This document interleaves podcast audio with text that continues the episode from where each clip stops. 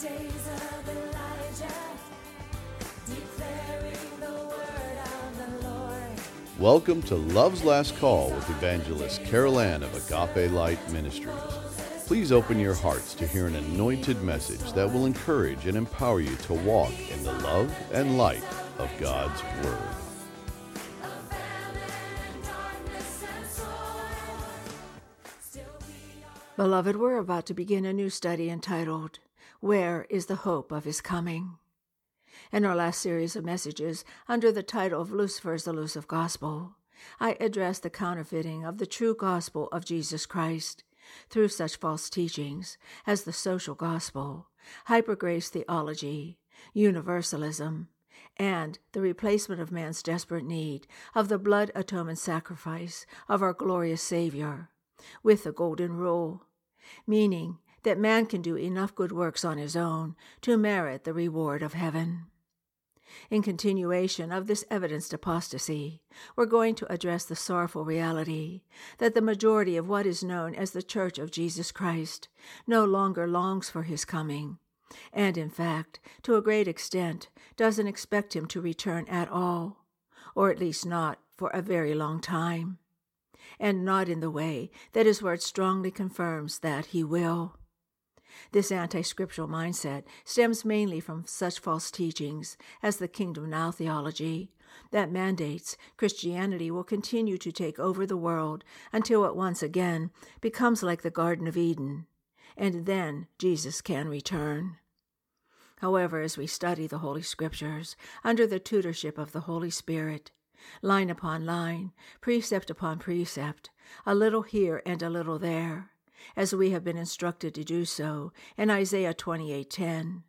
Confusion is put to flight, as well as every debate regarding the prophetic word of God, the signs of his soon coming, and the rapture or catching up of his true church. In this study, we're going to humbly and yet confidently look to the teacher of teachers, the one who has been given to lead us into all truth and by his word we will become more established, not only in our salvation security in Jesus Christ our Lord, but also in the glorious reality that he is coming back for us, just as he promised he would. We'll begin with the concept of the rapture of his true church, which is his bride.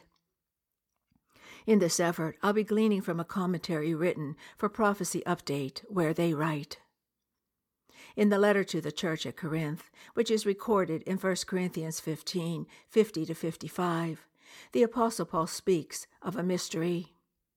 The Greek word for mystery in that passage is mysterion, which literally means a secret or hidden thing.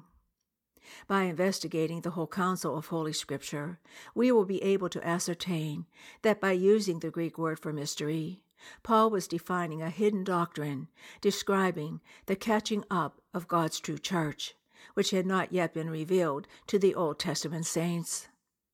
The word rapture is derived from 1 Thessalonians 4:17, where Paul wrote that we who are still alive after the dead in Christ arise will be caught up together with them in the clouds to meet Jesus in the air. The Greek word for caught up is harpazo, which means to snatch or take away, while the Latin translation of that word is rapturo, from which we get the term rapture. Elsewhere in Scripture, it is used to describe how the Spirit caught up Philip near Gaza and brought him to Caesarea, as recorded in Acts 8:39, and also to describe Paul's experience of being caught up into the third heaven, as recorded in 2 Corinthians 12 2 4.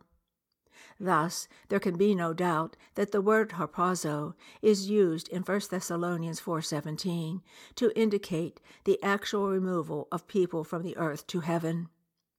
Some have confused the rapture with the day of the Lord.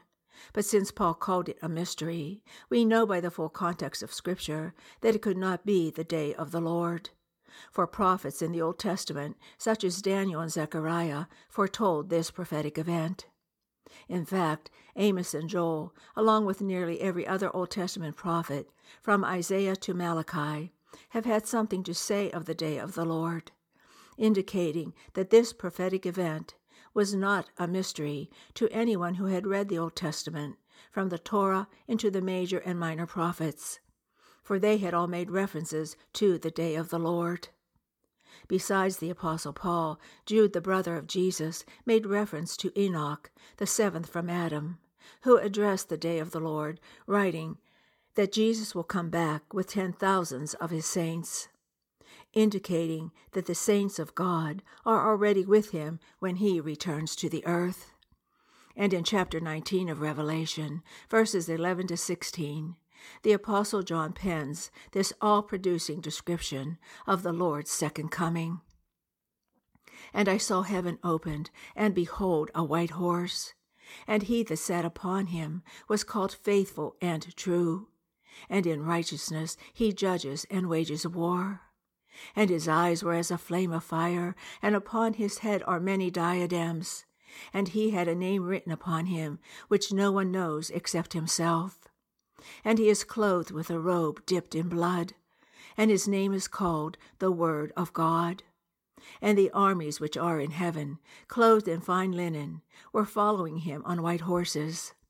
And from his mouth comes a sharp sword, so that with it he may smite the nations.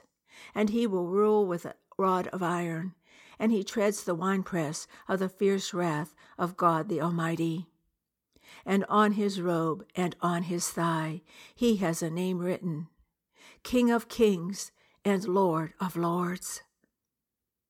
The Apostle Paul, therefore, could not have been referring to the second coming of Jesus when he spoke of the mystery recorded in the 1 Corinthians 15 passage. So, what is the mystery that Paul speaks of? By the other portions of Scripture which describe the second coming of Jesus, we can surmise that Paul is speaking of a hidden thing that God had not yet made known before it was revealed to Paul. Remember that after Paul had had his Damascus Road encounter with Jesus and had temporarily been blinded, he had hands laid upon him by Ananias, and he received his sight. He then went into the wilderness, most likely the Arabian desert, and remained there for three years before he joined the other apostles and began preaching in the synagogues throughout Israel. During his time in seclusion, he received many revelations directly from the Lord.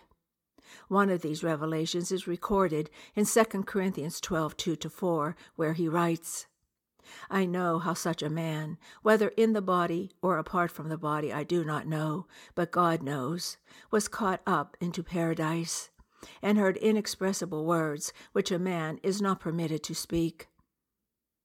It was here that Paul was schooled, so to speak, in the things of God that had not been yet previously fully revealed, such as the blood atonement grace of God that would be extended to the Gentiles as well as the Jews, and the rapture, or catching up of God's true church, who, because of the Saviour's payment of sin on our behalf, would be spared from his wrath that was destined to come upon an unbelieving world. Paul had actually experienced what the rapture would be like when he was caught up into the third heaven. As the end of this age draws swiftly to a close, there are those who have wondered if we might already be in the tribulation period even now. Yes, we do have many tribulations that we are experiencing in this valley of the shadow of death, some of them that hit like a tsunami. And Lord Jesus said that we would. But He also gave us the strength providing assurance that we will prevail, for He has already overcome the world. The great tribulation, on the other hand, that His word warns of, will bring with it a sorrow and suffering that, in the words of Jesus in Matthew 24 21, have not occurred since the beginning of the world until now, nor ever will again. The tribulation period is going to be more horrific than anything man has known or experienced before, as the wrath of a holy and just God is brought down upon those who refused and pridefully rejected his gift of grace and the love filled shed blood of his only begotten Son, Lord Jesus the Christ. And that is why the rapture is called the blessed hope of believers who have had their sins washed away by that precious and sinless blood of our Savior. And yet there are still many who have a difficult time grasping the belief of a pre tribulation rapture of the church. When in fact, when we truly understand what the blood of Jesus has accomplished on our behalf, there is no other valid expectation than to be assured that we will be taken up into heaven's safe haven of God's grace before his holy wrath is brought down upon this heart hardened and sin darkened world. And his forever settled in heaven word of truth confirms it. In Isaiah 26, 20 to 21, the prophet who before the mystery that Paul would much later refer to and had yet to be fulfilled, wrote, Come, my people, enter into your rooms and close your doors behind you. Hide for a little while until indignation runs its course. For behold, the Lord is about to come out from his place to punish the inhabitants of the earth for their iniquity. And the earth will reveal her bloodshed and will no longer cover her slain. Again, as we look to God's Word, line upon line, precept upon precept, a little here and a little there, in John 14, 1 to 4, and in alignment with the Isaiah 26, 20 to 21 passage, our precious Savior gave us this heart strengthening promise. Let not your heart be troubled. Believe in God, believe also in me. In my Father's house are many dwelling places. If it were not so, I would have told you, for I go to prepare a place for you. And if I go and prepare a place for you, I will come again and receive you to myself, that where I am, there you may be also. And you know the way where I am going. Beloved, as his sanctified bride, we will be hidden in the chambers of heaven with our Savior while the wrath of God's indignation runs its holy course upon the earth. For having been blood washed, justified, and redeemed, there is now, therefore, no condemnation to those who are in Christ Jesus, as recorded in Romans 8 1. Romans 5 8 to 9 gives joyful confirmation, where it is also written, For God demonstrates his own love toward us, in that, while we were yet sinners, Christ died for us. Much more then, having now been justified by his blood, we shall be saved from the wrath of God through him. And on that glorious, grace filled promise, we'll have to pause for now. We have much more to cover, so I hope you'll join me next time.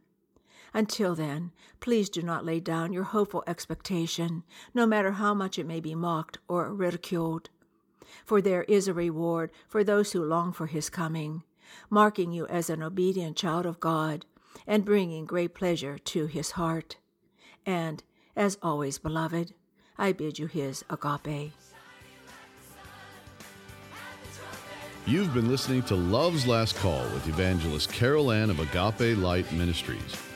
If you have a prayer request, please contact us at Agape Light Ministries, P.O. Box 6313, Chesterfield, Missouri 63006, or via our website at www.agapelightministries.com. Again, that's www.agapelightministries.com.